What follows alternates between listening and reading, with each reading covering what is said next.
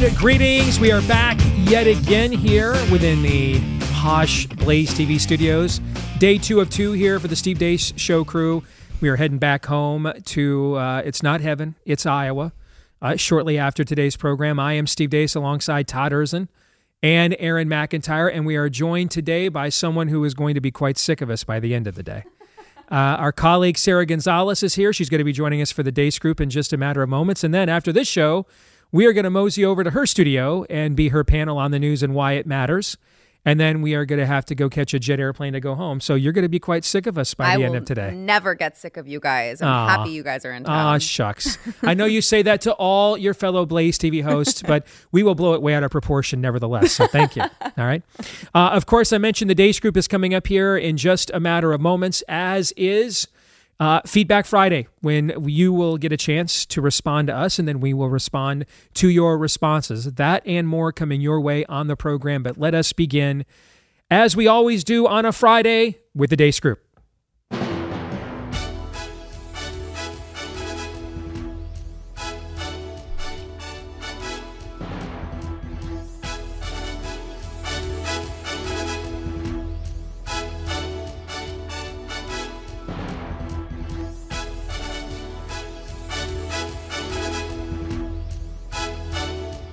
Your weekly look at the week that was brought to you by our friends over at Taiga Coolers, who do a phenomenal job customizing a premium cooler for you. They recently did one for me for my upcoming Nefarious film. I cannot show it to you though yet because if I did, uh, the directors of my movie would hunt me down and hurt me. All right, so I can't do that yet. But trust me, it's really cool. You saw it, Todd. It's pretty cool.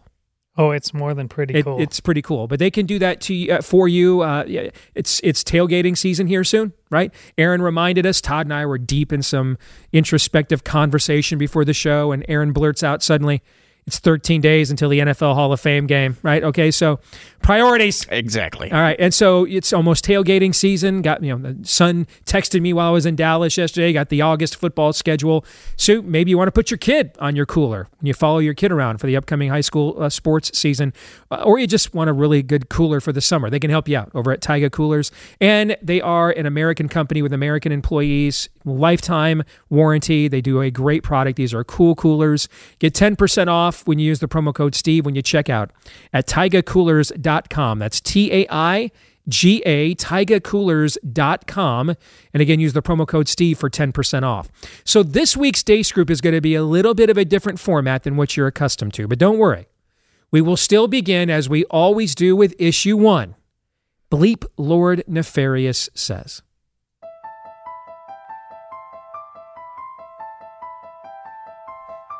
So we really want to to to, to base our treatment and uh, and to uh, affirm and to uh, support and empower these youth, not to limit their participation in activities and sports, and even uh, uh, limit their ability to get gender affirmation treatment in their state. I just read this book to a grade one class, and one of the students came out as trans.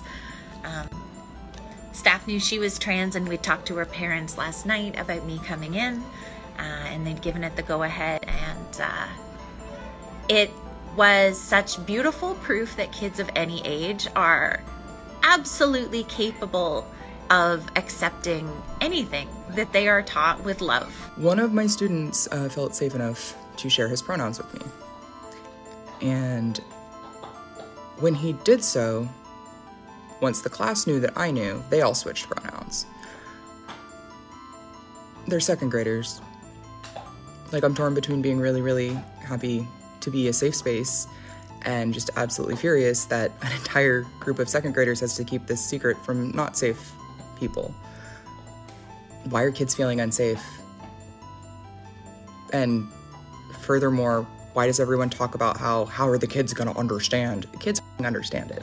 Look, at this point, we don't need to talk about whether or not an unwanted parasite in the womb of a female is considered a baby or not. It's irrelevant. Let's talk about Darwinism, you know? Survival of the fittest. I'm not gonna be the one to disprove this theory, right? So if I get knocked up and like, I don't want it, boom, Darwinism, you're gone. We know, NAACP, that our country has a history of claiming ownership over human bodies.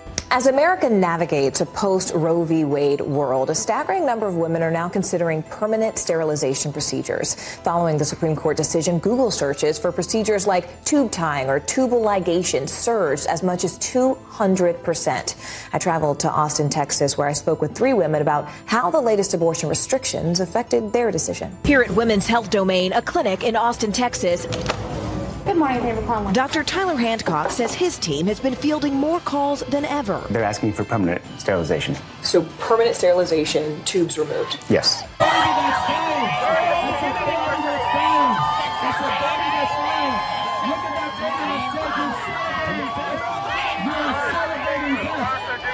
So with that, uh, we just go to our mantra. We ain't going back. we ain't. We are not. I guess I should correct my language. All right, let's get to it. Um, Sarah, ladies first, and you're the guest. All right, so you get the first crack at it. What was the worst of the worst this week? I, all the pronoun people, I, I, just can't stand, but they all start to blend together and look the same for me. Uh, and you notice all of these people who are pushing these things on children, they do always look the same. I think it's the demonic energy coming out of them. But I would say I, I just really am fascinated by Kamala Harris's comments about uh, claiming that all of this overturning Roe v. Wade somehow has to do with claiming ownership over women's bodies, uh, claiming ownership talking about slavery, trying to make a parallel there. And I just find it so fascinating because when you get into the issue of abortion and you're listening to all of these women talk about how they think that they have the right to eliminate another person from this earth, that would be the argument here that you are the ones who are mm-hmm. talking about claiming ownership over someone else's body and yet they just they they they can't see it. They cannot see uh, how crazy it is that they are talking about this when it is they themselves who are doing it. It's just it's it's fascinating to me. Why do you think that is?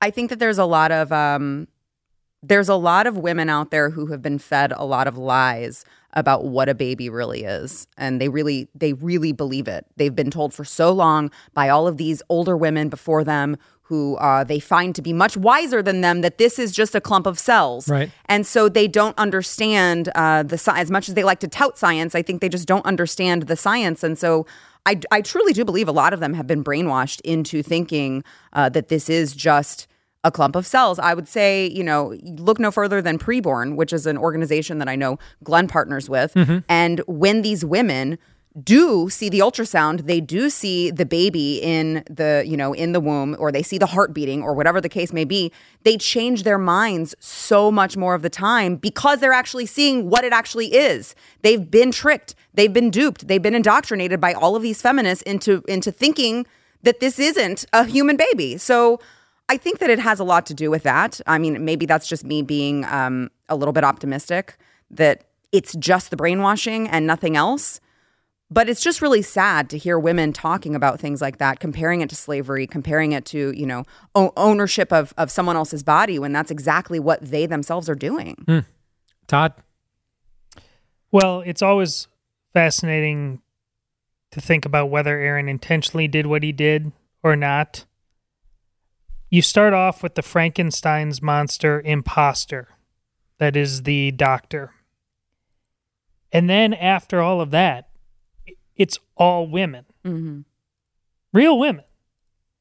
But you'd think when we got to the point beyond, this is what's so chilling, beyond the crazy ideas that there's a timeless quality generation after generation we get too smart by half. We think freedom is getting uh, rid of the clump of cells, all, all of that stuff. But then when you see him full on saying he's a her and doing it emblazoned with the insignia of this country, you'd think the women that would follow would be like, oh, hell no. Mm-hmm. Mm. But we, as we see, all the women that follow are like, yeah, let, let me drink it from the fire hose harder. All that Kool Aid. I want more, more, more.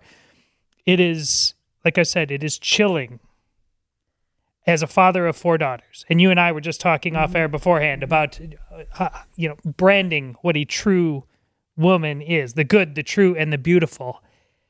You think that should be the most cosmically easy thing in the world because it's so self evident. Romans 1, we can't but not know. But everything, my children, your children coming up behind, uh, our, our daughters are just having grenades thrown at them every single day saying up is down, down is up. So the way Aaron put that together, the fact that it is all women not putting that fraud in his place, but are clearly celebrate the Women's March has just been tweeting recently. But tra- trans, I can't even. How do you say trans? Trans men are women. I, I trans women yeah, are I- women. I, whatever. I, the way I literally can't follow Yeah. it. I and need I've a flow decided chart. To, yeah, I've decided to give up trying. The Actually, I gave that up for Lent. It's I'm, I'm Protestant. We do permanent Lent, and I gave up for Lent trying to trying to follow that flow chart. I've just given it up permanently. It's my sacrifice. So the Women's March. So we're just we're dealing with the orcs. Mm-hmm. You, these are not a group of people you can sit down and have a conversation with on any level. They are hell bent on chaos. Yeah. Aaron, Maybe I'm just in a magnanimous mood today, but And um, aren't you always? al- al- always, you know, I'm the millennial curmudgeon over here. But no, I, maybe I'm just in a magnanimous magnanimous mood. But um, you know, my answer is going to be a ten. It's a ten always. But I actually found that montage today, and Todd, just FYI, no, I didn't do that on purpose. I didn't even realize it was all women until you told me afterwards. Uh, but we'll just pretend that I did that on purpose. um, I, I I actually found this somewhat encouraging. Hell always thrives when it works in the shadows. Hell always thrives. Now, we may not end up winning this fight in the end. We may not end up winning this fight. We may just be a nation under God's judgment and we deserve it. But at least we can have a shot to win when they're just out there in the open telling you what they are and they get a light shine uh, shined upon them. Because what we heard was abject honesty all the way through. From the beginning, yeah, we're grooming your kids. Kids understand this stuff if they're taught in love. To the end, uh, we love killing babies. To the middle, uh, it's just Darwinism, baby. They're just telling you who they are. The canards are gone, they're wiped away. That's actually a blessing because now they're just telling you who they are. So for the rest of the culture, it's choose this day whom you will serve. That's really the choice before us. So yeah, it's a 10 to, you know, preempt your question that I know is coming up, but it's actually pretty encouraging because all of that, it was just naked, unabashed honesty. Doctrines of demons are running the left in this country. let's get to the exit question. On a scale of one to ten, with one being the odds Joe Biden will still be in charge over at the White House this time next year. 10 being the odds that Lindsey Graham will be in charge at the manhole this weekend. Rank this week's level of total depravity, Sarah. Can I just say first, I never get tired of the Lindsey Graham jokes. I really don't. I, I, I, don't know what it says. stop. We do all this serious stuff all week. and every time someone comes on here, you, Jill, Josh, everybody, this is my favorite thing you guys do. I don't know what that means. Okay. But we'll take it. Yes. Uh, I would say nine because I'm always, I feel like if the last several years have taught us anything, it is that it can always get worse. And I always want to leave room for it to get worse. Not that I want it to, but I know that it will. So I'm going to go with nine. Always good to leave room for things to get worse, says Mr. Vinegar over here. What do you think, Todd? I have no room uh, because I have to sit next to him every Friday when he does the Lindsey Graham joke. So 10. Aaron? 10. So I mentioned at this at the top, we're going to do the Deace Group a little differently this week after uh, issue one because I did a series of of Twitter polls, kind of big picture Twitter polls of our audience uh, halfway through the year on where people think we are in Western civilization, in uh, American history, what the belief systems of our audience happen to be. And I thought it would be fascinating to let to to react to these results as our audience tells us kind of who they are and what they think about where we are right now as a society. So here's the first question that I asked.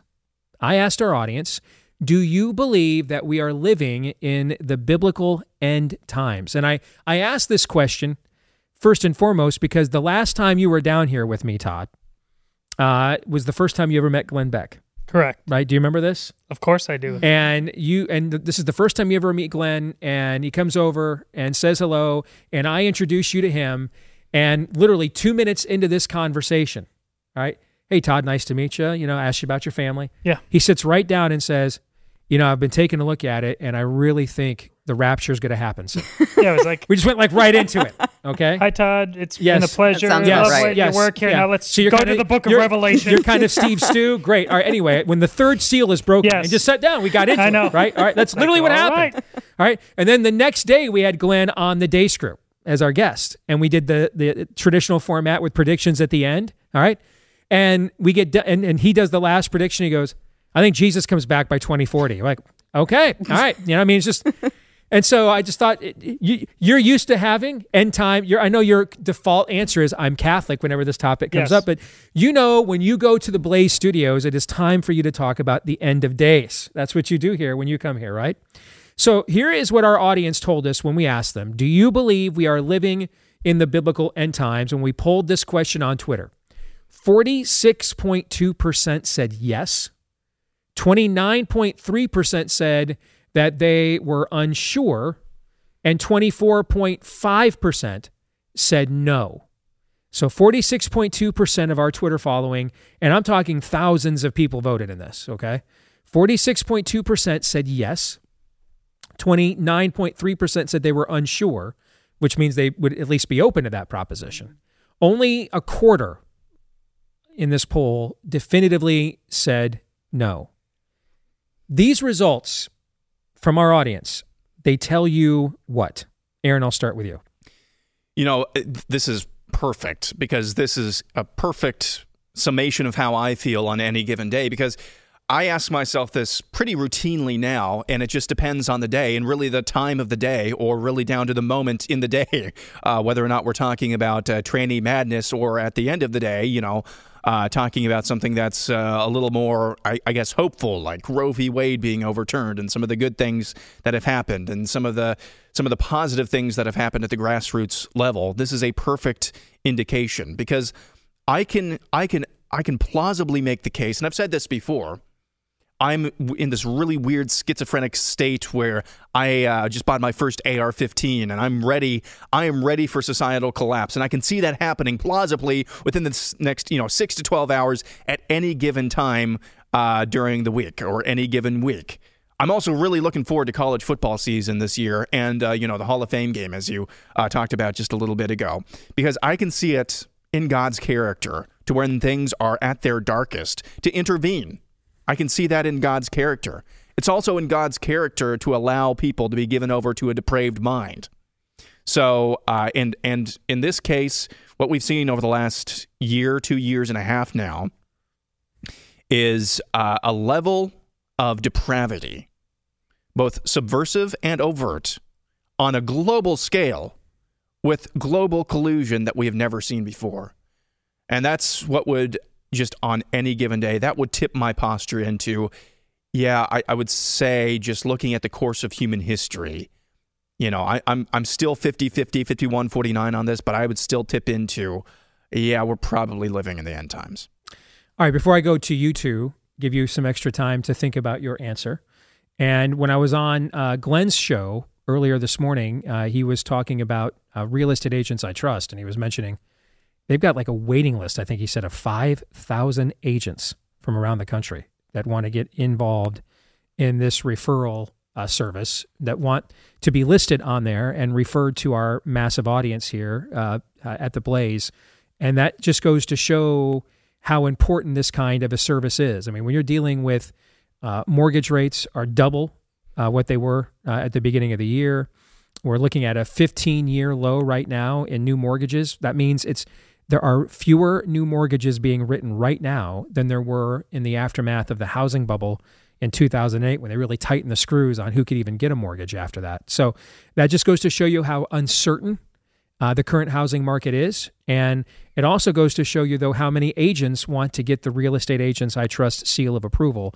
So if you want to see the agents that have made it through the vetting process and are listed there, just about anywhere you want to move to, or more than likely get away from these days, we can help you uh, over on the website, realestateagentsitrust.com. Again, that's realestateagentsitrust.com.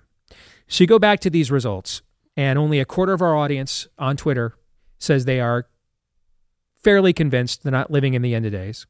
Another quarter says they're open to it. Almost half say they firmly believe it. At the very least, Todd, don't you think this speaks to some level, even as a Catholic who was, you know, catechized in Augustinian, amillennial, two kingdoms eschatology, right, in the in the in, in, in the Catholic Church, at the very least, you can sense the historical angst and existential angst that our audience feels about the way things are transpiring on a civilization level in the West right now. I can, but it is important from my perspective to evaluate it on something other than angst. Mm-hmm. We've been the, the human history is littered with very troubling times. But as I've talked about on the show, the way I see it is I see the what I've called the the the entropy of history now collapsing in on itself and it, from a biblical context we're we have collapsed back to the beginning while with abortion as grisly as it is child sacrifice is nothing new within human history I agree. Mm-hmm. Yeah. I mean, it's an anthropological fact of history. Every human civilization has practiced some form Yes. of child sacrifice. Every single one. But what's happened here it, before Cain and Abel, the murder, it, killing of the innocent. Before that was male and female. He created them. That, and we are now back at that, and it's what we just talked about the the gender bending. While while there has always been a twist like that uh, throughout human history, it was always a red light district, or it was an obvious um abomination right and, and that's like in the movie Some, 300 soc- some societies may make that may call it a kink or a fetish. Yes. Others may call it an abomination, but it was never institutionalized No. as as a mainstream notion, ideal, concept, belief. and that's why my reading of history that's why i even a, a, as a catholic who's not as prone to going down the various rabbit holes of the end times that scares the hell out of me because if this continues to be mainstreamed Hmm. I think it is something truly unique in human history, and that should make all of us as Christians um, have great pause about whether we are the generation to finally nuke this entire thing. So you see this as as something unprecedented, which I, I agree with. I, I can't find a precedent in history. I can find a precedent in history for almost all of our modern World of course War, World War II, there were clear cut lines. There were good guys and bad Right, guys. right. This, it was all just uh, a large cabal. Yeah, I, I can't find a, a precedent in history for the gender stuff that we're doing right now, like in all of human history. Of putting it out and saying this is us. I mean, we we've got J. Edgar Hoover and whatever he was doing, but he wasn't live on camera, you know, in lipstick and a dress. You know that we we are doing that now, and we're doing it not during adult hours either. We're doing it in the classrooms. We're doing it to our kids. There's just no we're doing it. On, we're doing it on Disney. Yes, Sarah, what do you think? You know, it's hard for me because when you mention I can't think this this is unprecedented, right? I try to think back uh, how many times throughout history have people said that before Right. and it just keeps going. Right. Right. So I just think we just have such a, it's so sensational to say, are we living in the end times? Uh, you know, my knee jerk reaction is to say, yes, of course. Can't you see what's going on right now? Uh, as you mentioned, we're calling men women and women men. We're teaching it to our children. We're talking about uh, excusing pedophilia in some cases. Of course, we're living in the end times. But when you really sit back and try to be objective and you go, okay, well, hold on. World War II, they probably thought that, Aaron, as you pointed out, uh, the fall of Rome. I, I mean, I don't know. There's a lot that's gone on throughout human history where everyone was thinking the exact thing that we're thinking right now, which is this is unprecedented. This is, I mean, there's there's no way this has to be it. And so I just, it's it's hard for me, man. You know, I I, I would like to believe that um, maybe we should be focusing more on what the Bible calls us to do, which is be building the kingdom of God. And I just, uh, boy, have we fallen short. At the very least, true or false, if the if we are not living in the end of days, and I and I, we on our show would not urge you to read what's happening in your culture and then interpret uh, what you think the Bible says through that. Do it the other way around. But for me, as some because of the way I need to, I need to grasp things logically Mhm. in order to believe them. I I I needed more than I just felt bad for my sins once in an event to become a Christian. I I needed to seriously investigate a lot all the other worldviews, and I had to finally come to the conclusion. I don't necessarily like all the answers, frankly.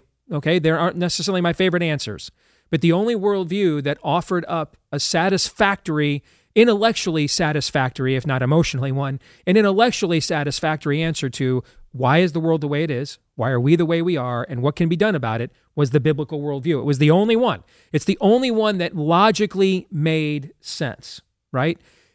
So I need to logically grasp things. If you don't believe that the idea that after that there would be a rapture type of event and after it was over the world would just completely gaslight itself and move on behind a unified agenda. I don't know. What, were you asleep the last 28 months?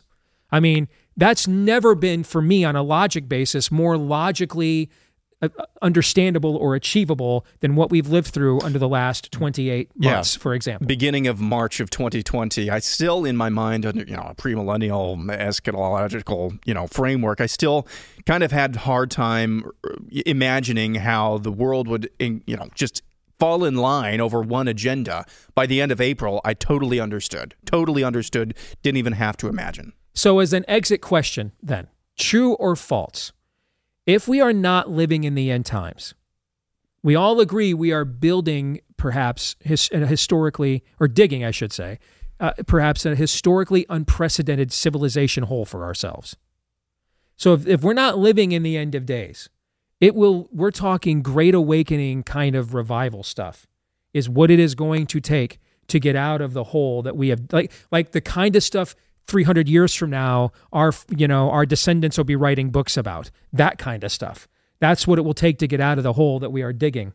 That's that's the lowest stakes of, of, of that that are at play true or false It's of course true because we are post argument. Like the, the, we are the people of reason and science. Those people have totally abandoned reason and science. You can't have a conversation with them.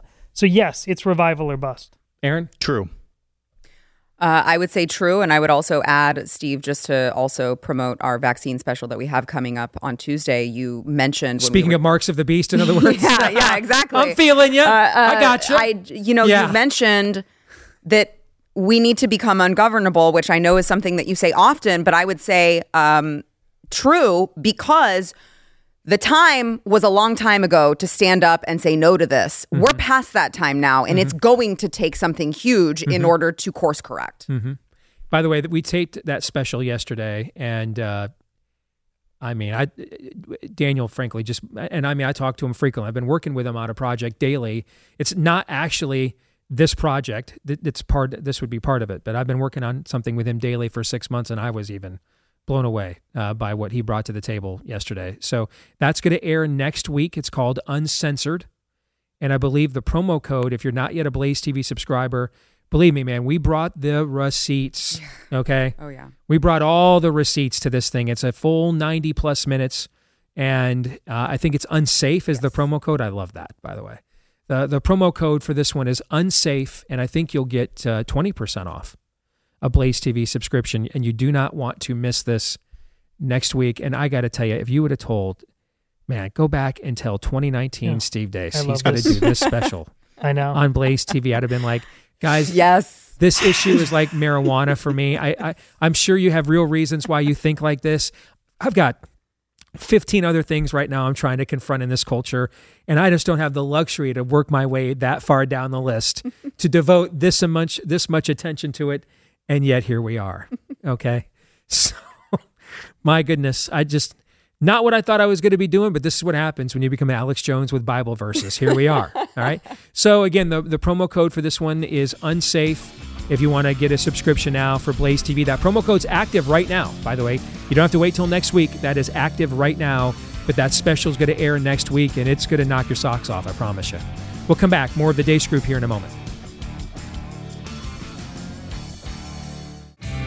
So imagine you're this real estate agent into Arizona, shows up for work one day, and you're just uh, just you know the routine. Check the old MLS listing and see what's new on the market, and yeah, that place looks familiar. Oh wait, it's mine. That's my house on the market. I pretty sure I didn't put a sign in my yard. So what's going on here? Well, they found out the hard way. that they are a victim of a very real crime known as home title fraud or home title theft. That's why you want to talk to our friends at Home Title Lock. Uh, they will do what your mortgage lender cannot do for you, what your uh, homeowner's insurance can't do for you. They'll put a virtual barrier around your most important investment, your own home. Uh, because a lot of our titles these days are kept online, which does make them vulnerable to scammers and hackers who can then make it look like you've sold your home to them uh, and start liquidating your uh, equity for themselves, sticking you with the payments and the invoices, or worse yet, just take full possession of your home, like in the case I just told you about. Make sure you do your best for that to not happen to you when you go to our friends at HomeTitleLock.com. While you're there, register your address for free.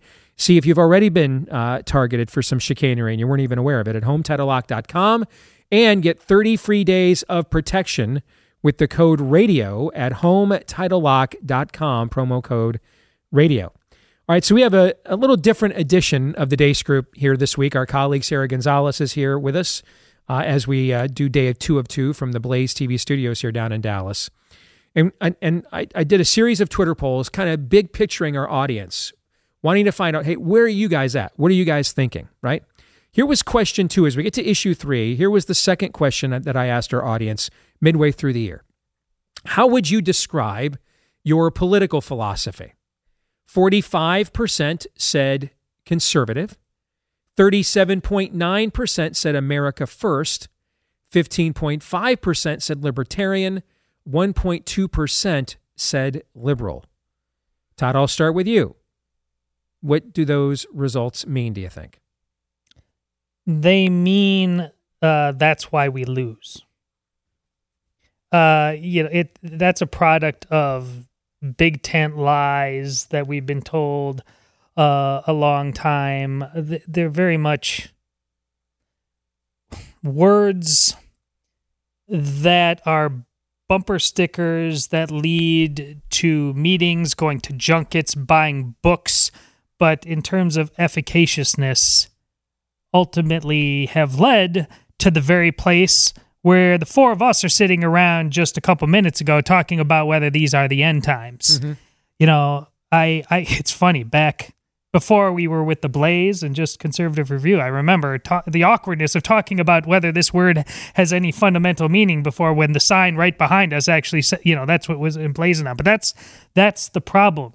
We it we we just that we need something that isn't fractured like that to win this thing, whether it's the end times or not. That that that is not uh, going to cut it um, because I don't even think people labeling themselves each one of those things will mm-hmm. necessarily have anything close to the same uh, reason. We are very, very, this is the version of the current church. Whether you, whatever version you think it'd be, one of the uh, tenets of the creed is one and we are not even close to that in terms of whatever our movement claims to be right now. Are are you saying you think that the times call for definitions like Confederate and Union, Axis and Allies?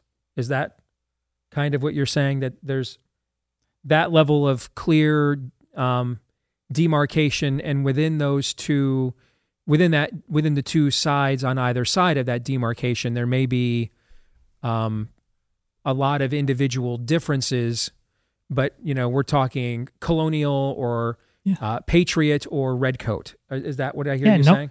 Know what damn time it is. Yeah, and I know what time it definitely isn't. It isn't to see what happened with uh, Obergefell. So to be fair, this isn't a criticism of those who answered the question. You're, it's a criticism of my question. Just, I just wanted well, to state that. Neither. It's just uh, it's a criticism of our current reality. To see what happened with Obergefell, the sprinting forward to this very point where we don't know what who's supposed to use what bathroom, what's happening to our children, no, and the degree to which 47 Republicans just connect those dots. It says, yeah, open season on marriage, whatever. You know, this it it speaks to this. So you we, think it's Fellowship of the Ring time, is what you're telling me?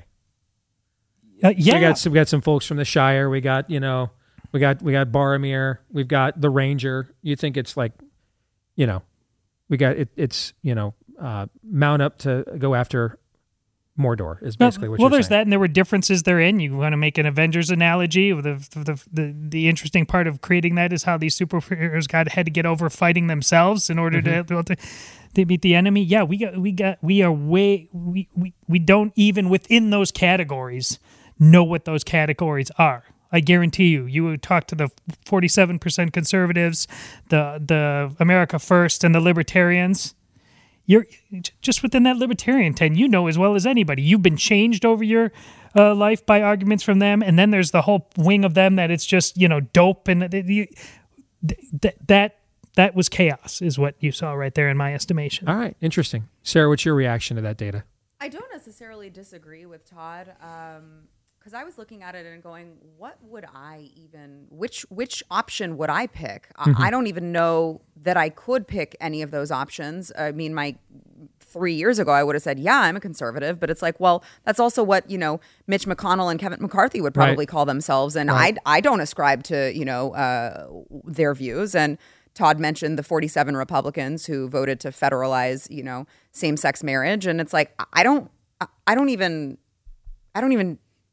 Do I share a party with these people? Like I can't fathom on multiple levels, right? Not take take same-sex marriage out of it on multiple levels. It's like they don't even understand states' rights, um, federalism, and we're here aligning with each other. I, I just I I- I have a hard time doing that, and so I was looking, and I'm like, I feel like I'm I would say America first, but then I'm maybe one uh, you know, bad policy decision in DC away from just embracing full on anarchy. And I just so as I'm thinking about that, I'm like I, I do think I would love to know what these people who answered the question what their definitions of these words would actually mean because I do agree with Todd that I think the words have lost all meaning at this she, point. she just gave your definition of you're th- you're this far from taking knee at the national anthem that's what because Yeah. yeah I mean, really, it's I mean, like if we're going to be a country that you know, uh, there's no there's no borders, no genders, Yes. There it is uh, no truth, no laws. I'm not standing for the anthem of that country. Right. I, I've no. I, I'm not getting wistful at the waving of the flag of that country. I'm I'm I, I'm an enemy of that state. The I- law- that's an the- enemy state. I want to defeat that. the law enforcement uh, agencies stand by while Exactly. children get murdered. Yes. I mean, uh, like what what good is that? I I agree. So- so it's fascinating. We've asked the first two people I've asked this about, Aaron. They feel so uncertain about where we are as a society. We're not even comfortable with our own definitions right now. Where are you at? Yeah, and and notwithstanding that the word, especially the word conservative or conservatism, loses all meaning, especially once you enter the 202 area code. notwithstanding that, I actually think the results are a little bit more complicated and a little bit more maybe encouraging than than what we've heard so far. And I say that for this reason.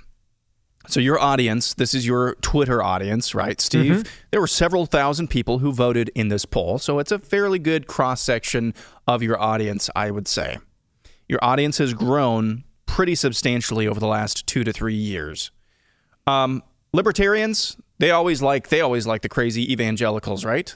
They always like the people who put fun in fundamentalist, right? Sure. The America First people, they really loved you because I assume that's Trump. That's kind Right. of the Trump nationalism. Yeah. They really loved you uh, six years ago, didn't they? Absolutely, they did. And now Yes. th- that's more than still half of- reaping the rewards from that now. in now fact. that's oh yes, apparently more. Those two groups combined are apparently more than half of your audience on Twitter. Good point. Yeah. I think that's an indication of the, the Overton window actually moving to the right, that those groups of people are even willing to listen to people like you. So I think that's a little bit more encouraging. However, I, I, you know, going back to Todd's point though, 10 years ago even, when it comes to political philosophy, we had the luxury maybe. Probably 20 years ago is it better. We had the luxury of uh, we've got chocolate, vanilla, strawberry. Uh, no, we have one flavor now, and it's called defeating the enemy. So, yeah, at the end of the day, though, regardless of an Overton window shift, maybe this is what this is indicating in, in your audience or maybe a broader audience. That's a great point too, man. Yeah. Um, I, I think that's kind of encouraging, but at the end of the day, Todd is right. We only have one flavor right now, and that's defeating the left. We, we don't have time to parse over libertarian and America, America First philosophies if we truly want to take back ground for the left. All right, exit question. He has made some great points there. Um, that's why you're on the show. Uh, exit question. If MSNBC did a Twitter poll of its audience and asked them, How would you describe your political philosophy? What do you think would be the number one answer and why? Can I go first? Sure. Moderate. Wow. Yep. You think that the self awareness is that dead? Oh, like they drove a stake through it. Of course. Its heart, they cut off its head, Yeah. stuffed it with garlic. All right. And yet and yet Christopher Lee's Dracula still returns. I don't even think if MSNBC ran that poll, they would even allow an option for communist. That's how. Of lack course they would not, of- yeah. That's how lack of self awareness uh, they have. Wow. I like that. Now, answer. I was I was sad before and now I want to Because these people, these people, all of them to a T, think that they're the reason ones, the the, the people of reason, the, the ones who are the the people we've been waiting for. Oh yes. Todd. I still think they're pretty proud of the term progressive. Yeah. So I think that would be it. I hope your answer is right because Aaron's answer just makes me Yeah, I want know. to I agree with crush, Todd. kill, and destroy. I, I agree with you, Todd. I would say progressive, or even I, I agree, Aaron, that they wouldn't say uh, they wouldn't call themselves communists, but they have taken a liking to democratic socialist at least because it's just they, it just hasn't been done the right way. Remember when it was, it, guys? It was just in the Obama years that it was pejorative. It was a slur if we called them socialists, and now they just own the term. So there you go. All right, final question, big picture question. We're going to debate based on Twitter polling results from our audience. Uh, we asked you, where do you think this is issue four? Where do you think America will be in 2040? All right, in 2040. 37% said even further decline. 30.4% said revival. 23.3% said extinct. So almost a quarter of our audience thinks this. Excuse me. And 9.3% said about the same where it is right now. So, Sara, I'll let you tackle this one first. what do you think these results say? I mean, it's really depressing to read all of these, but um, I would say people are uh, people are pissed. People are upset, Yes. and especially the ones that say extinct. Um, it's like, what are we fighting for? Mhm. If at the end of the day we just think that What are we doing here? Right, Yes, right. yeah. Like, what? Why are we talking right now? Yes. If all of this, let's just pack it up and go home. And there's a significant amount of people who do think that. Smod, oh Smod, where art thou? Yes, right? yes.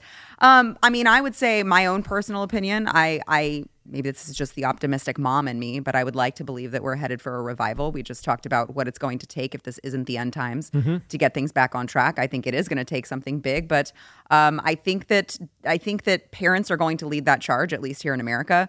I think that they've had enough over the last couple of years. I think that they are, you know, the the frustration, the pent up frustration and anger uh, that they have towards all of these uh, authority figures. I think is is going to come out. Um, I'm hopeful anyway that that's going to be what it takes to lead us into where we need to be, um, which is extreme forms of federalism. uh, You know, states. I think factoring off into their own uh, Ca- California and New York, you hear Democrats all the time. You hear the left say so frequently um, that they would be better off if the red states weren't just sucking away all of their tax money and all of their, you know, whatever. Great. I think that they should go and be their own states. I think that, you know, we should uh, embrace states' rights. Couldn't agree more. Yeah, just like you guys go into Yep. your failing areas and uh, we will continue to do business as usual and we'll just see who thrives. But I do think that it is going to be part of a part of a revival and only the strong shall survive.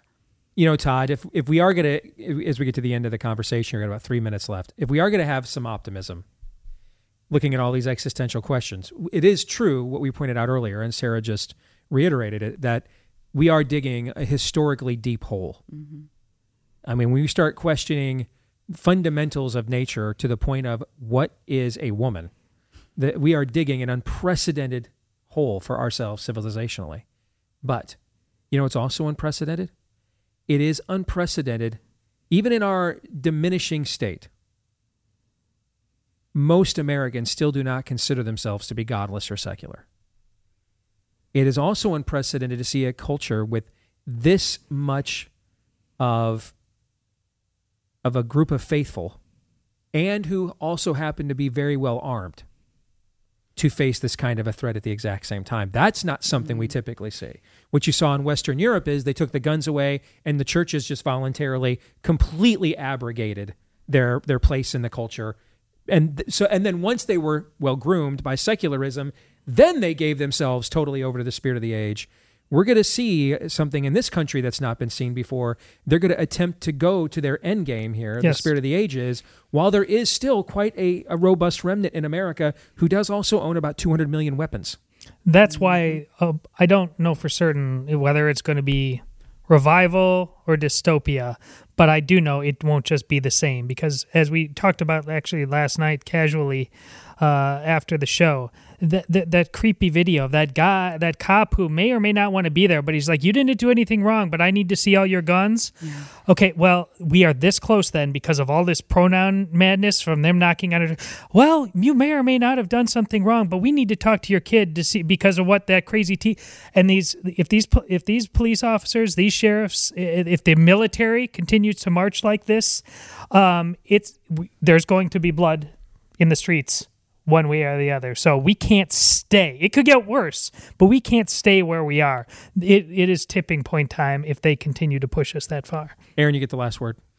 Yeah, no, the trajectory is is such that uh, Todd is correct. I mean, this is not this can cannot this cannot end well minus uh, revival. So uh, I, I think these results are pretty accurate. Now would usually be the time when I'd say something like, "Hey, run this poll again when we have a Republican in the White House."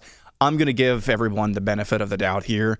Just because of what we talked about in the the first issue about are we living in the end times and the pent up angst and the uh, unprecedented uh, times that we're living in, Mhm. I'm going to give people the benefit of the doubt with, uh, I think, the plurality saying uh, we're going to be better or worse off in, in 2040.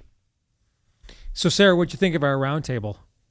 I I you- thought it was great. Yeah, yeah, not yeah. your not your typical conversation. You have to have a deep, probing, uh, philosophical conversation where we contemplate how many different ways our society will end in our lifetimes. yeah. I, yeah, I'm not. Thank I, God it's Friday. I am not TGIF. feeling uh, super optimistic, but that's okay. All right, so we will see you here in a couple of hours Yes. uh, for the news and why it matters. We're going to see the rest of you here in just a few minutes for hour number two of the show, and it will be Feedback Friday. So you take over uh, the agenda. You're going to determine what we're going to talk about here next.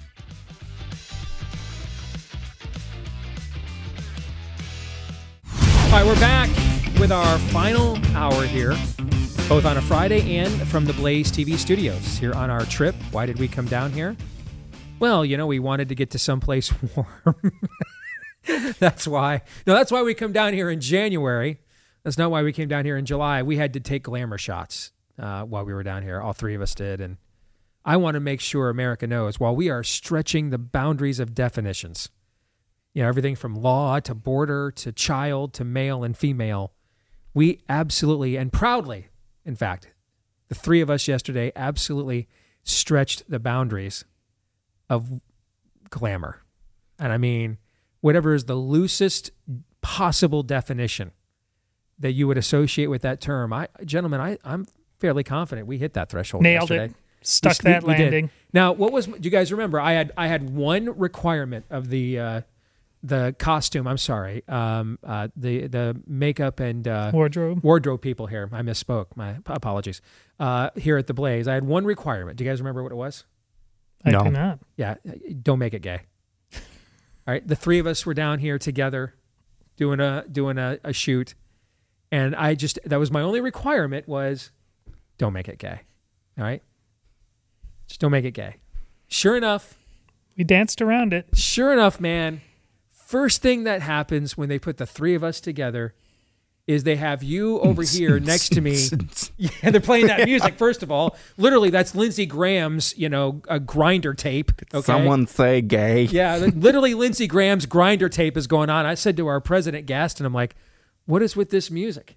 He's like, well, we just think it sets the mood. I'm like, what mood are we going for here? What mood? All right. That's not how we set the mood in Iowa, at least not the parts of it where I live anyway. Y'all are a little uh, quirky down here in, uh, in Dallas.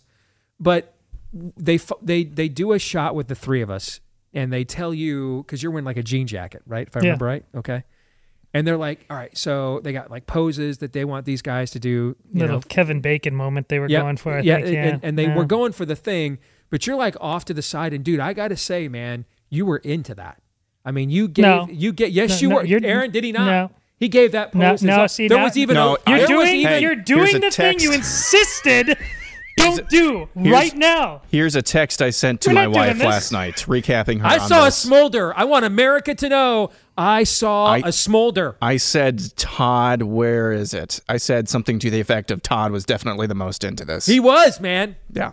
He was. I can see. I can see now. I can see how you roped Joe Jill in. There was a smolder there. I noticed a smolder, but when they when the shot came up, I, I looked at him and I told him we are not using that. That that shot is way gay. Not even a little gay. It is way gay. We cannot use that shot. I hate you. Aaron, true or false? Todd gave us a smolder yesterday. A little bit. Yeah, there was a Got that jean jacket on Yeah, and the flip up, and little Yeah. smolder. Yeah, I'm feeling you. Actually, I probably should have Todd said that in this so conversation. he's going to murder us. Yes. Yeah, I just might have hurt myself with that. Let's tell you about our friends over at Patriot Mobile right now, uh, because uh, you don't have too many options to do business with people who hate you, like Todd. He works for somebody who hates him. Uh, but uh, you uh, have an opportunity, at least with your mobile phone, which is something we all need to use these days, especially when we're sharing our smoldering looks with our significant other, like Todd was yesterday. Uh, you can make the switch now. You don't have to give money to people who hate you. Do you like this? Is this going well? Is it going well? I'm, no. I'm plotting your demise. Are you good? Uh, well, Patriot Mobile is plotting the demise of a lot of big tech and uh, big mobile because they use all the same towers that everybody else does. So you're not going to sacrifice any coverage unless you're in like there are a couple of remote areas like in the mountains where you're already probably struggling with coverage. Uh, and if you've uh, if you've served the country as a veteran or first responder, they give you more savings if you make the switch. For the rest of us, we can make the switch today to a company that will then use its profits to advance the beliefs we believe in, not try to do to them what Todd would right now like to do to me. Okay, so go to patriotmobile.com/slash Steve. That's patriotmobile.com/slash Steve, or you can call them at 972 Patriot. Again, that's 972 Patriot. Don't forget, you can email the show, steve at stevedeace.com. That's D E A C E. Like us on Facebook, MeWe, Parler, and Gab. You can follow us at Steve Deace Show on Twitter, Gettr, TikTok, and Instagram. And then look for uh, Real Steve Deace on Truth Social. Again, that's real at Real Steve Deace on Truth Social. Our colleague Daniel Horowitz, who just got banned from Twitter, said they, they finally was able to get on Truth Social. Can you give me a boost and share my account? And I said, I'm happy to, but I'm pretty sure I am shadow banned on Truth Social because I've added literally like 10 followers in like two months or something. So I, I, I might be the only person in America simultaneously shadow banned on Truth Social and big tech in Silicon Valley. I'm not sure what that says, but I'm going to take it as a compliment, I guess. Maybe right? if you looked better in photo shoots like me, it would help. If I had a smolder, do you think I should give a? I should send a smolder. You know, I'm going to post a smolder later today just for Truth Social and see if that picks up our traffic. Better yet, I should post Todd's smolder. Maybe I think that's a good idea. I think I should post Todd's smolder Yeah. at uh, Real Steve Deace on Truth Social. All right, let's get to Feedback Friday. Don't forget, by the way, if you listen via the podcast, thank you very much. I, I looked again yesterday. I think yesterday we might have had our highest podcast rating yet. So uh, we just appreciate it so much. You guys are uh, uh, really the biggest part of our success because without you, we'd just be talking to ourselves, right? So thank you so much. If you are a podcast listener, please leave us a five star review. And if you've got a question that you would like us to consider for a future Ask Me Anything, embed that question in your five star review and you'll go to the front of the line for consideration for the next Ask Me Anything. Thanks to all of you that have submitted five star reviews or hit the subscribe and follow button for us. We greatly appreciate you. You guys ready to go? You bet. I know Todd is ready for us to change the subject. So let's. Yeah, they'll let's- all be better questions than the one you were just entertaining. Uh, Sean Thurston says, I am the emergency room RN that notifies you guys of weird and random things that I have been noticing uh, in our patients, particularly women between the ages of 20 and 40. I was working overnight the other night in a medical observation unit. Uh, this unit is a go between being cleared from emergency status to full on admission of the hospital, so like a holding area. Patients that come in are usually here for no more than 48 hours. This unit has 28 beds, and something very abnormal was occurring the other night. We have six patients that are on heparin drips for abnormal clotting in multiple parts of the body other than the heart. I'm sure you can figure out that heparin is a medication that busts up blood clots. There is a lot going on with clotting and clot prevention, and this is a trend that I have seen for about the past month between being here and seeing patients in my clinical rotations as a nurse practitioner student. I've had a lot of patients following up at the primary care office after a hospital admission where they had blood clots and were on heparin drips. This is on top of the multiple menstrual irregularities that women are facing. Just wanted to give you guys a little bit of uh, a bird's eye view into what we're seeing on the clinical side. Thanks for everything you guys do. I'm a daily listener. Thoughts? Other than you bastards. That's my thought. Yeah, yet another story where there are zero consequences when people in healthcare should be in cuffs and in jail right now for leading us to this point. The the the, evidence is absolutely. I mean, I just got a, a just a couple days ago a, a misleading uh, warning on Twitter for pointing out this kind of thing. We're, we're, the cult is still fighting back. While another, what did you see that football player, uh, former Notre Dame Yeah. tight end, just 35 No. years old? I don't. He he had like one year with the Broncos, I think, or something like that. But just went out jogging, dead. Uh, the, these stories are every single day now. But as you regularly point out, uh, you know, it's just the summer clotting season is apparently the narrative Yeah. we're actually going Yes. with. Yeah, you slept wrong. It's Yeah. too hot, and it's a brutal sudden death, uh, sudden adult death syndrome season. So do please mask up, Aaron. Yeah, every single again, I just want to reiterate this point because I think it helps us think about these fiends the way that they really need to be thought of. Modern medicine is not really modern, modern and it's not medicine. It more closely resembles an Amazonian witch doctor. Take this inca- uh, say this incantation, take this jab, uh, drink this potion, uh, eat this uh, concoction we're not really you know this has been uh, known for several years now. This has been known for several years now. Uh, you know uh, we're, we're, we're doing sick care you know not health care Amen. of course. Yep. but i think that doesn't do it good enough justice. The people running uh, medicine in this country and, and the rest of the west they are more akin to witch doctors from yesteryear than they are anything modern or medicine We just received this note a moment ago from someone named Giant Leap. In case none of your other female fans request it, I would love a PG rated, smoldering Deace show calendar with you guys, particularly in an 80s theme. No. Thoughts? no No? Not happening? You just made it that thing again. Did I make it awkward? Um, Edward Hall wants to know what about Novavax? So here's what I can tell you about Novavax. Um, the European Union bought like a billion doses of Novavax a year ago, and then just kind of kept it on kept it on the shelf and pushed the mRNAs instead. Novavax is more of a traditional inert. No, I'm sorry. It is more of a traditional vaccine delivery system. It does not use messenger RNA. However, it does still use the spike protein methodology. All right, so it's not mRNA. It is the, but it does still use the spike protein methodology. I don't know enough about it, about how it delivers and transmits that spike protein throughout the body, like the mRNAs do with the lipid uh, nanoparticles. I don't know enough about it if it uses that particular form of transmission throughout your body or not. Uh, you should also know that uh, it was finally approved by the FDA and CDC, as you pointed out, Edward. Uh, it's also from the Gates Foundation. You should also know that. Okay. Now, it, it could also be that people like Geert Vanden Bossche were working on it at the Gates Foundation. You know, so I, I wouldn't. You know, if, if Bill Gates told me that chocolate, he liked chocolate chip cookie dough a lot, I wouldn't suddenly uh, change my mind that chocolate chip cookie dough should be its own food group, right? You know, I'm I'm, I'm not going to say yes to something automatically or no to something automatically on the basis of who may or may not agree with me on an isolated or outlier issue because I'm not six. Okay. But I do think, based on what we've seen out of Bill Gates here the last 28 months, that that should be at least part of your vetting or decision making process. Is that at least fair? Oh yeah. Um, and you're still dealing with.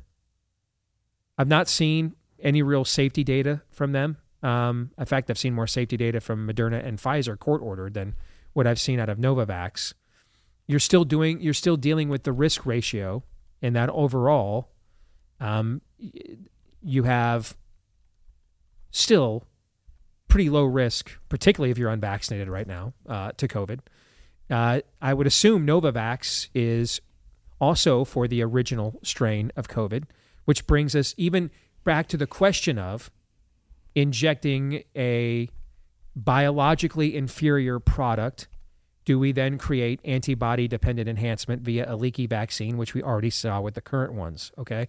So, the best I can say right now about Novavax is you will not get the double whammy the double whammy that you get for the mRNAs, where you get both that experimental technology and also the lipid nanoparticle transmitted spike protein, right? At least with Novavax, you only are there's only one bullet in the Russian roulette gun, right? So you've got a fighting chance at the deer hunter table. I guess is the best thing I can say about it right now, based on the research that I have done. So. Up until you said it was a Gates Foundation thing, I was going to say the fact that this has been slow rolled by every Western government right. probably means it's actually effective. Now I'm not sure. You know, I'm not Right. sure whether it's actually effective or really, really bad in that case. you one could make the argument up until the point you heard it was from the Gates Foundation. One could make the argument because we've seen this kind of behavior, have we not? That they purposefully slow rolled this one in order to promote Pfizer and to a lesser degree Moderna. At the very least, the timetable seems squirrely, right? I mean, we have to approve these things so fast that we got to put them in your babies. But the EU bought, I mean, we were talking about Novavax like last summer when we started first seeing some of the uh, the the side effect data, and and when it was clear that these were either contributing to Delta or were not going to stop the spread of Delta, we were talking about Novavax. That was last summer, a year ago at this time. It was a year ago at this time that the EU bought over a billion doses of this. I mean, what? We're, this is this is the most important health emergency of all time. You, why didn't we rush the Novavax product like we rushed all the other ones? I think that's a very valid question, right? Yeah. But then you do have to counterman that to some degree with it does come from the Gates Foundation. So Is Edward? Is this? yes, If you are relatively young and have some comorbidities, I perhaps understand the nature of this question. But even if you're like over the age of 70 and healthy, and certainly if you're any age under that and healthy and you're asking this question, forget Novavax. You, I don't know if you saw the news that came out today because Tom Cruise is all over about the interview he had with Matt Lauer, Lauer about Oh, way back in the day about antidepressants? But Yeah. it's just coming out now that basically they're admis- admitting that a lot of these antidepressants have always been almost minimal, if no efficacy. Uh, we got to stop. The, constantly believing this is we've been seduced as uh, uh, first world fans of medicine that, as Aaron said, is more closely aligned with witchcraft. We always need a pill. There's always a pill for something. There's always a shot for something. You've got to walk away from that. Uh, the, the, this thing, uh, Novavax, is is really n- not the point at all. It's distracting you from the honestly the trance we are under as people that b- believing we have really solved. Uh, we have utopianized health. They keep making us believe that, so they we, keep taking more and more substandard things that are actually destroying our minds and our immune system. Walk away from it. This was a bad flu. Haiti's doing just fine with this thing, and they're five percent vaccinated. Walk away and think about everything differently. Uh, let's before we continue on Feedback Friday, a reminder: I never leave home without them. Uh, I did bring my Built bars. You guys are witnesses. I had I had uh, one of my Built bars before the show for my morning snack. Right, Of course. uh, the absolute greatest protein bar of all time. I took. If Glenn is watching, you're going to be down a Built bar or two because I took uh, Daniel Horowitz yesterday into your dressing room here, and let him sample a couple of those rocky roads. And because Daniel's the ultimate test, right? If there if there is something to be found about something that needs to be confronted, if there is a shibboleth of some kind that needs to be desecrated before us, uh, Daniel is your man uh, to sniff that thing out and put it down in a very in very in a very public view. So I will follow up with him over the weekend to see what he thought about Built Bar, and if I can even get a not bad, if I can even get a not bad That's a from win. him, yeah, I mean they'll do they're okay. That's a win, folks. I mean, that is effusive praise from the prophet of woe. if he and does that, they may bump you as their number one That- spokesperson that is true. just to If- face Daniel's yes. face. Not bad. That's if like, I whoa. if I can get it, dude, that's the next Built Bar campaign. A shrug from Horowitz. Yeah, yeah, not bad. Okay, that's that. I mean, I would I'd run with that if I was Built Bar. All right. So you know, my my endorsement's a little more enthusiastic. I think they're fantastic. If you want to find out if they're Daniel, okay. Or Steve Deace, fantastic. Uh, you can get 15% off right now with the promo code DEACE when you go to built.com for Built Bar. Promo code DEACE, D E A C E. So many great flavors to choose from, all of them covered in real chocolate, loaded with protein, but not packed and loaded with the carbs, the calories, and the grams of sugar you're trying to avoid. 15% off. They are a great substitute if, like me, you're trying to drop your last 30, 40 pounds of weight, as I'm trying to do right now, and you have an insatiable sweet tooth, as I do. Perfect substitute, man. These things will.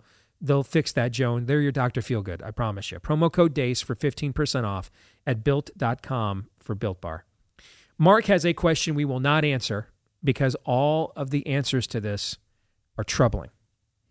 I'm just going to ask his question and then we will move on. How safe is our long term blood supply if we allow clot shot folks to donate their blood loaded with the spike protein? And because last hour, where we openly discussed Are We Living in the End Times, was existentially banger enough, we are not even going to contemplate answering that question. And we are just going to. Just let you marinate it for the Yeah, We're weekend. just, go- we're just going to move on. You're welcome, on that America. one. Yes. Yeah. 15% off your built bars at built.com. All right. To drown your sorrows. Um, Mary Black says, I know you are a results guy, so I have a question. Even though Trump may have done good things, given how unwilling he was to rein in Birx, would you ever like him elected again? You've spent a lot of your time, a lot of time in recently devoted to exposing the COVID farce of the last two plus years. Personally, I would not vote for him again based just on COVID. Asking him who his public health team would be, I think, I don't think would much ma- would would matter all that much, only because there was a lot of turnover in staff during his term, with him just unwilling to deal at times with those issues. And bluntly, I've gotten to the point I just don't trust any of them. Well, let's start with that. Okay. Good. Good. That's a good that is a good place to be.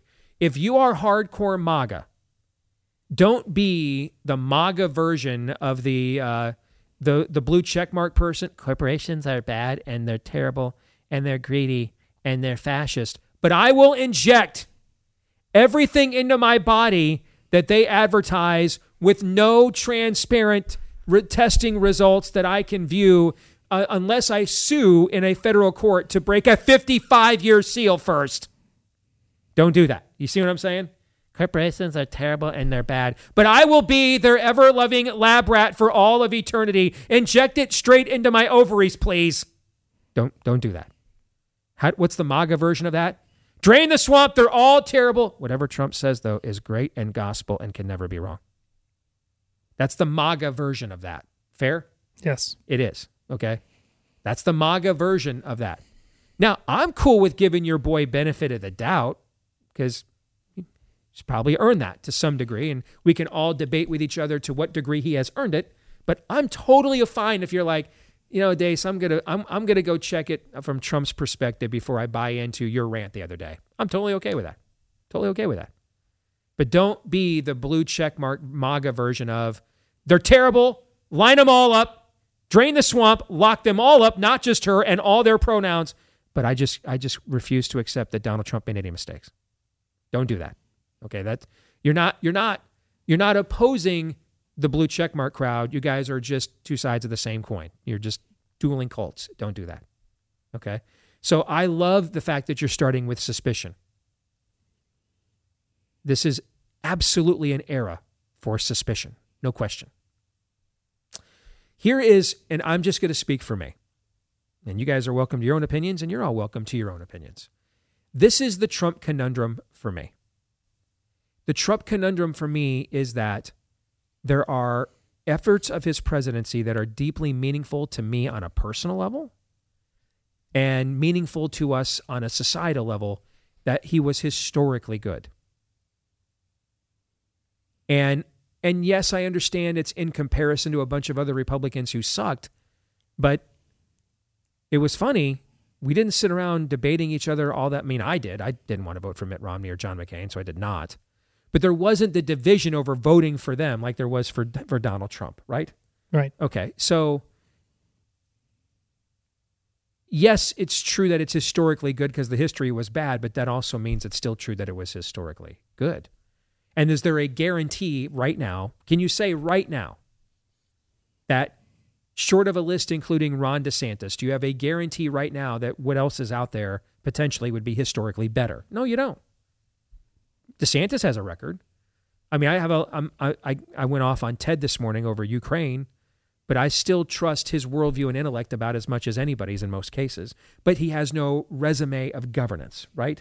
So with him, it's all projecting. You're you're you're projecting what skills and, and ideology he brings to the table, and then what he could do with it. We don't know practically. There, we don't have a resume there, right? Mhm. Where Ron DeSantis, you do. You have a resume, and and and and not in some insignificant, inconsequential state, but but arguably strategically the most important state politically in the union. After him, what's who's next? Who's your? Yeah, I'm pretty confident if I went with them, they'd do better than Trump. I, I guys, I'm I'm I'm shadow banned on Truth Social, guys. Okay. I can't come up with a second name other than Ron DeSantis of someone that I would know for sure. I like our governor a lot, but we also did a lot of the the the the heavy lifting in this state before she went into office. That's not to deteriorate from the job she's done. She has done a phenomenal job. But uh, but DeSantis had to move the fulcrum of his state as he governed, right? What Kim needed to do was recognize what time it was and govern according to where we moved the fulcrum of the state before she got Yes. into office. That's what she did. And credit to her for doing that. But it is not the same as DeSantis saying, I'm going to literally move the political culture of my state to where I am currently governing from. That's what he did. And I don't we don't have anyone else that we can say can do that. And so I'm not, despite all the things he does that annoys the hell out of me. Although I must confess, yesterday's fake press release from him, I was really hoping was true because it might have been the greatest press release of all time. It's the one we read on the show. Yes. Um, I'm not easy, I'm not willing to say, despite how much he annoys me a lot, yeah, let's just throw that guy out. Because it's not a long line you know, of, of, of people who take away the things about Trump that annoy me, but then will do the things that he does that I like. You know what I'm saying? Mm-hmm.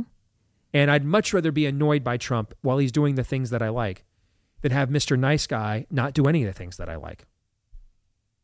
So he was historically good on the life issue. That's not even arguable unless you're an idolater like Russell Moore.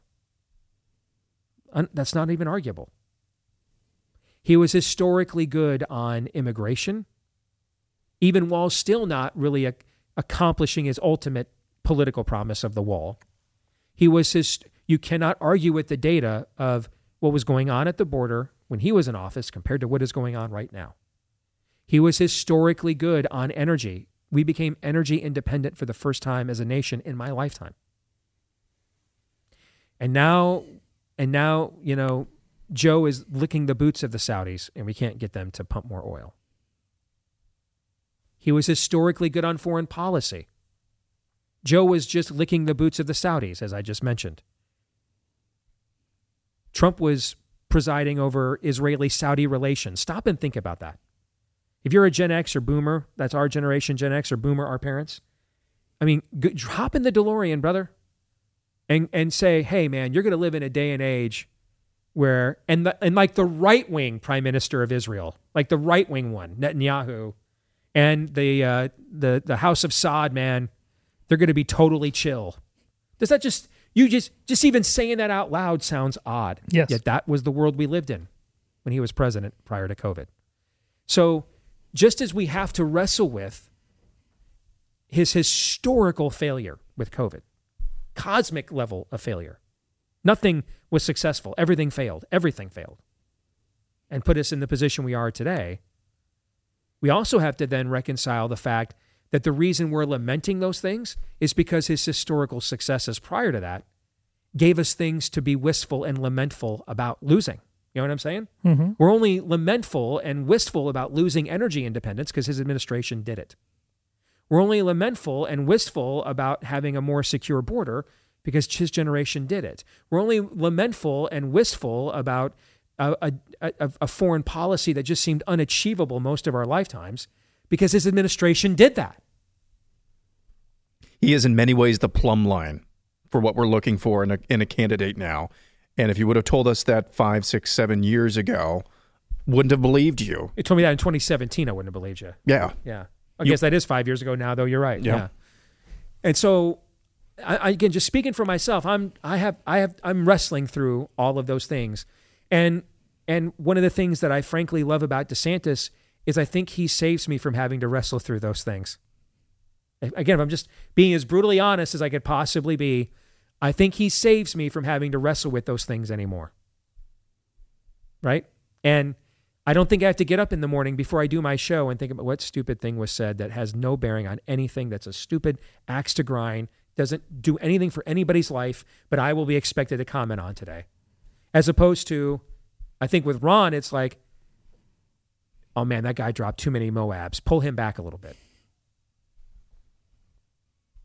But that's just that's me. That's that's me as a voter who will have these guys in my backyard here, you know, any minute now.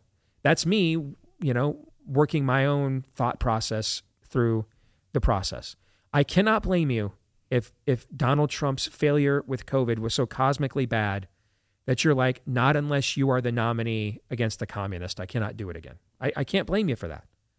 And I also cannot blame you if you are like, yeah, but all those other things you said too, which is why I'm anxious to run it back. Because both these things, as is often the case with Trump, both of these narratives are simultaneously true. We'll come back, more Feedback Friday here in just a moment.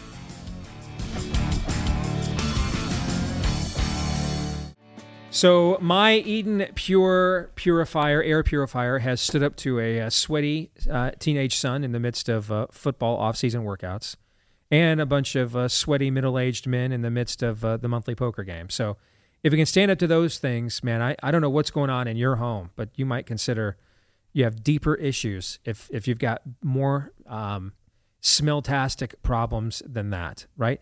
And so the cool thing about these is they are filterless, so you won't have to change those out and then replace them and pay that out of pocket expense uh, into time uh, in memoriam. Uh, they come in packs of three, uh, and that's why when I tell you you're going to save 200 bucks and get uh, all three units for less than 200 bucks, remember you're getting three units, not one, three. All three units for less than 200 bucks right now for clean, fresh air, and you can get it at EdenPureDeals.com. Uh, again, go to EdenPureDeals.com and use the discount code Steve3, as in the pack of three. Use the discount code Steve3 right now uh, to get this deal. Get all three for under 200 bucks. That's $200 in savings. A three pack for whole home protection, smoke, dirty diapers, your poker buddies, your sweaty teenage son, your own um, flatulence, whatever the case is in your home. Uh, it, this thing can handle it for sure. Uh, go, again, EdenPureDeals.com. Use the discount code Steve3 uh, to get the three units for under for under 200 bucks. All right, this as we get back to Feedback Friday, this comes from Seth, good biblical name there, so it's appropriate given his question. Seth wants to know what are some questions you would ask or things you would look for to figure out if a pastor quote knows what time it is. Here is the here's the first and maybe only piece of advice I would give you. Do not ask questions. Listen to the messages. Pretty much every church these days will put its messages online or in a podcast. Go listen to the messages. Here's the other thing I would look for. If there is if there's an index of those messages, when was the is there any place ever you know podcasting and stuff's been pretty much the the norm for what would you say about 10 years for churches and listing Yeah. and stuff? So Yep. yeah, good 10 years of data right? All right. Go back and that's steve do I, I don't have time to do this. This is a church man. This is where you're going to entrust the the the the the, the care for your soul. The discipleship for your family. So, yeah, you got time. Okay. If you've got time to hold your cell phone light up to Phil Steele's three point Sanskrit writing, because that's what he writes his magazine out in, at least that's how I have to read it. If you got time to do that, you got time to scroll through several years of, of, of your churches or the church you're looking at's messages and see when was the last time, if ever, they did something on the book of Romans. Because Romans, to me, man, is the ultimate litmus test. You cannot water Romans down. It's impossible. It's like it's it you you you can't water down a Mike Tyson punch. And that's what Romans is. So have they ever done it? And then if they did, listen to it. Because that's where you're going to find out who is intellectually really serious about this. So I, I would listen to their messages, not ask questions. I would I would listen to what it is they taught from the pulpit when the only prompting they were supposedly getting was from the Holy Spirit and not from you asking them questions. That's what I would do. You guys want to add anything to that?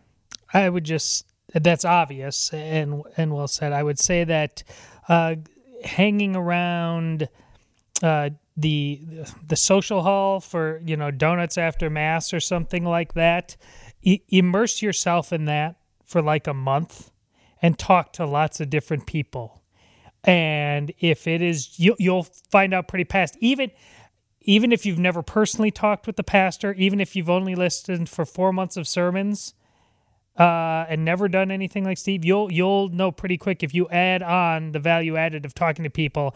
Are is it just flowery unicorns? Is it all social justice?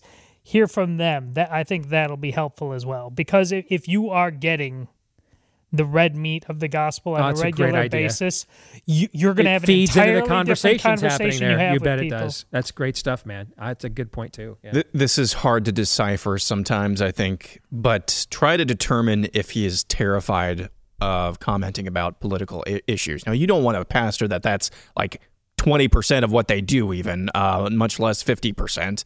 But you need to know that they have an eye on the culture, the eye on the outside world, uh, with a with a posture of watching over their flock for the for the purpose of watching over their flock. Are they terrified of comment, commenting even from the pulpit on political issues as it's appropriate? That's hard uh, if you're not in there or you're just sampling messages to kind of discern. But I'd say these days that's definitely. Whereas 20 years ago, not really a big deal. Uh, but these days, you need to know that. Yeah, if he if he says uh, I don't want to get poli- I don't like getting political, Nope. he may as well be saying Jonah Hill gif. Yeah, I want to worship Baal because it's just so Hmm. incongruent with the times we live in. Yeah, I, I to me, getting political is you become Robert Jeffress, right? You Yes. Just, yeah, yeah. I mean, that's getting political. Uh, confronting the issues that the spirit of the age has a loaded weapon pointed at you and your family's head with is not getting political. That's your moral obligation. Yes. Yep. That's your duty, your solemn calling.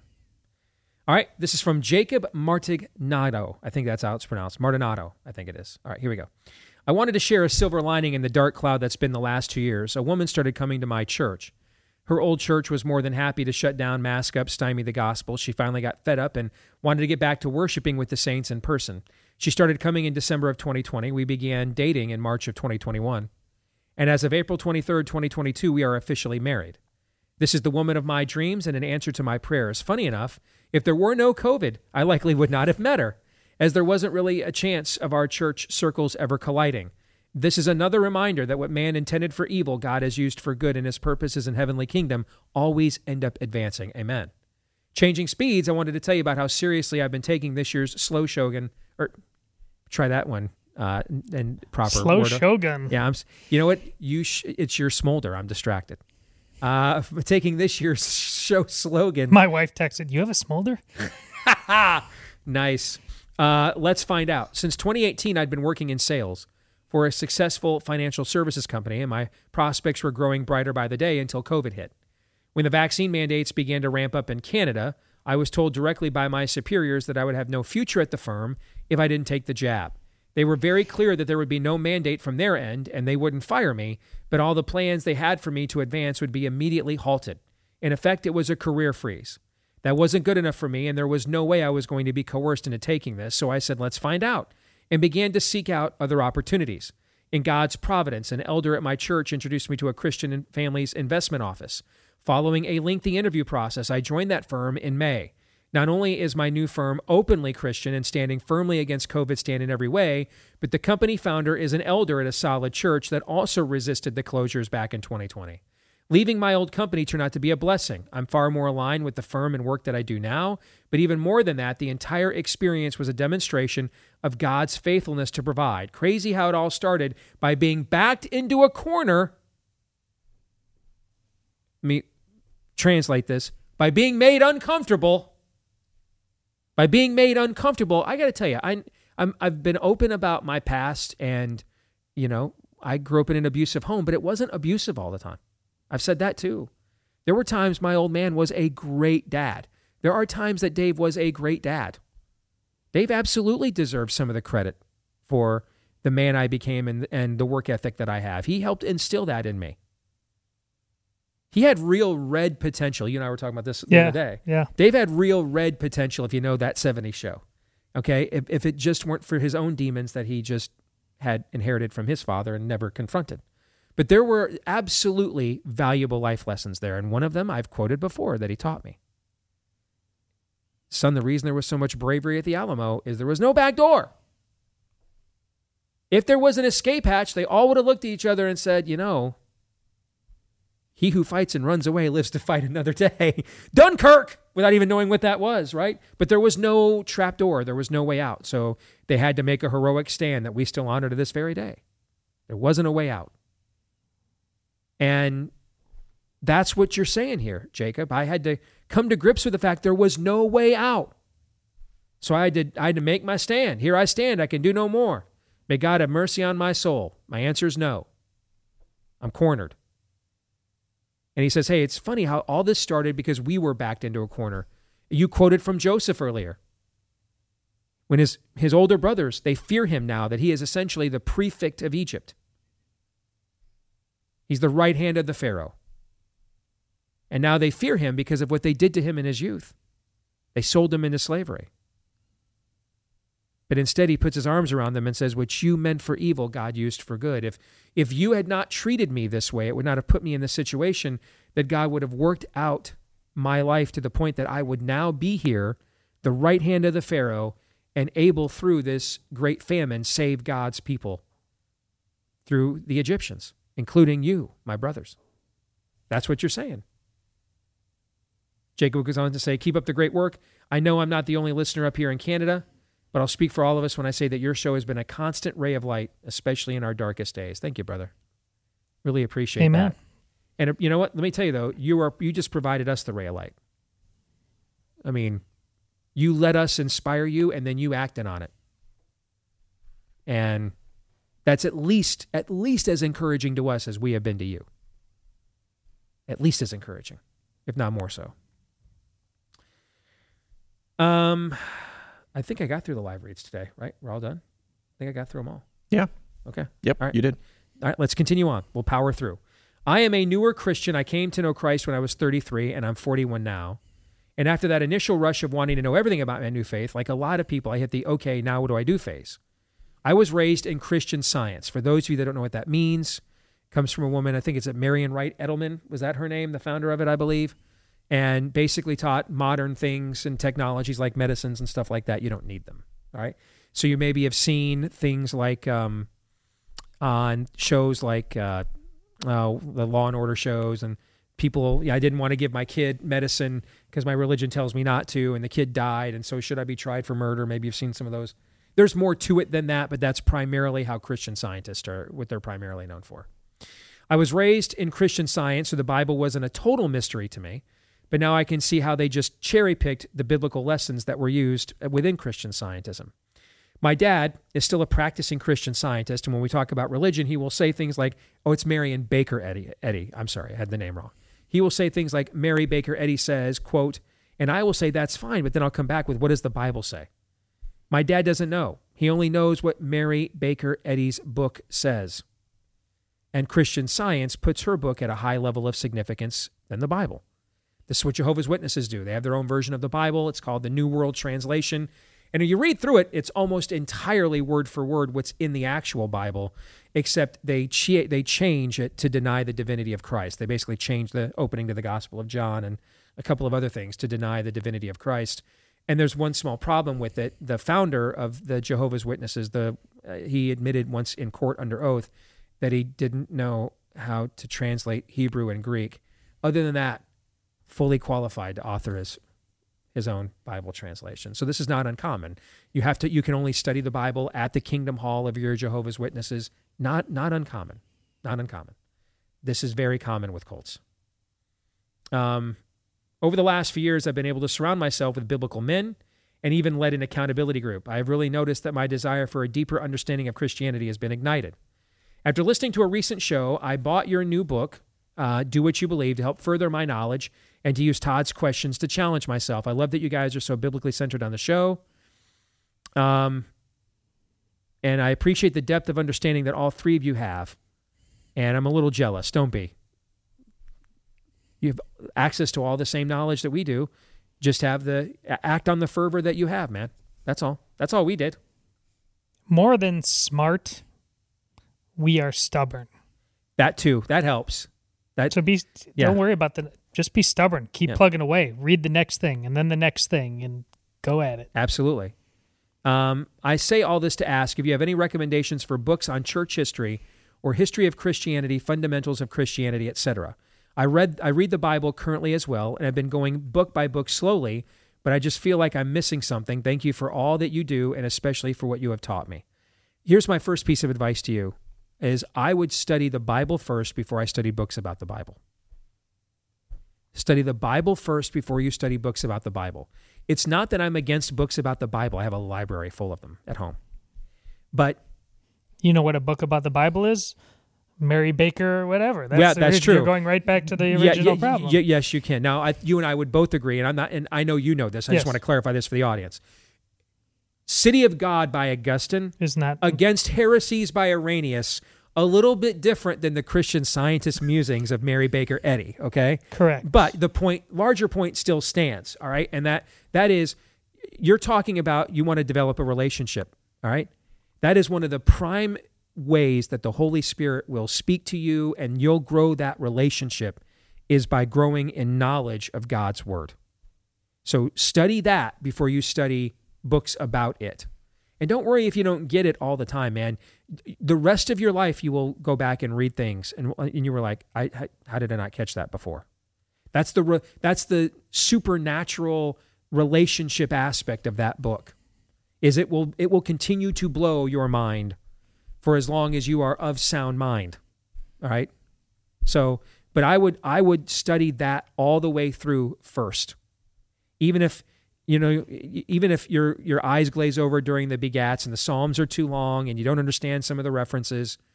Let that marinate. Let those seeds get planted first before you bring in human voices to then kind of clarify or add context of things for you later. Right? That's what I would suggest. But if you want a book after you do that, I just mentioned it. I would actually start there. Because the most influential thinker in Christianity post Paul, who wrote most of the New Testament, was Augustine.